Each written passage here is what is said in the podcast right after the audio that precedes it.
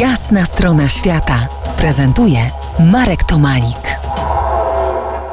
Po jasnej stronie świata Cezary Borowy, autor książki Spowiedź Hanna Solo, byłem przemytnikiem w Indiach. Rozmawiamy o czasie, który minął 30 lat temu, o polskich studentach, spryciarzach, którzy zarabiali na życie w bardzo kolorowy sposób. Hanie Solo poszukiwaniu polskich przemytników do Indii trafiłeś przez Londyn. Jak się do nich wpisałeś? Jak ich odnalazłeś?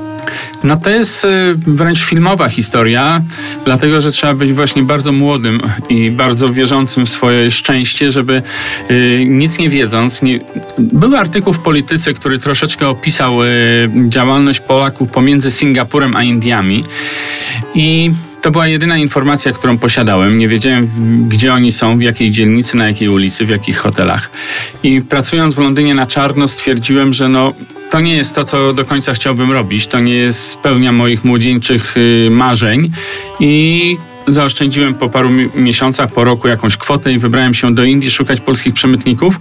India, Delhi wówczas miało 10 milionów mieszkańców, Singapur kilka milionów. No i no, mogą sobie Państwo wyobrazić, jak, na czym polega szukanie kogokolwiek w dużym mieście. Ale trafiłem, przypadkiem trafiłem po kilku tygodniach samotnego plątania się po Azji.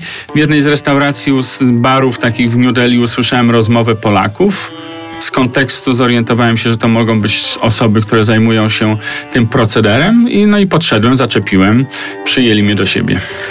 W Twojej książce wszyscy jej bohaterowie y, poukrywani są pod y, pseudonimami. Czy ktoś do ciebie tam zwracał się Cezary? Czy wszyscy znali cię jako Hanna Solo? Różnie, zamiennie, bo oczywiście te pseudonimy nie, nie były nie były ustanawiane w jakiś sposób formalnie, ponieważ to nie były formalne struktury, tylko tak jak między młodymi ludźmi te przezwiska powstawały w jakiś sposób naturalny. I oczywiście część osób znała mnie i z imienia, i z nazwiska nawet, ale jak sobie przypominam, to dla odmiany ja wielu kolegów nie kojarzył, nie skojarzyłbym po nazwisku, a po przezwisku od razu, więc... A zatem pełna konspiracja, także w użyciu specyficznego slangu, który był czytelny tylko dla wtajemniczonych, tylko dla grupy. Proszę daj przykład, objaśnij nam fragment waszej wtedy mowy. No, weźmiesz, e, kupisz w Skierniewicach dwie trąbki, e, polecisz e, do Zakopanego i przejdziesz drogą lądową do stolicy, po drodze deklarując to na wpis TBR. Dobrze, to było po polsku, ale w slangu, a teraz jakbyś to przełożył na język Czyli zrozumiały dla nas? Kupisz w Singapurze dwie kamery, polecisz do Katmandu, przejedziesz drogą lądową do New Delhi i zadeklarujesz je po drodze na granicę. Ciekawe. Mało rozpoznawalne rzeczywiście, nawet jeżeli ktoś zna język polski. Za kilkanaście minut porozmawiamy o technikaliach tego jobu.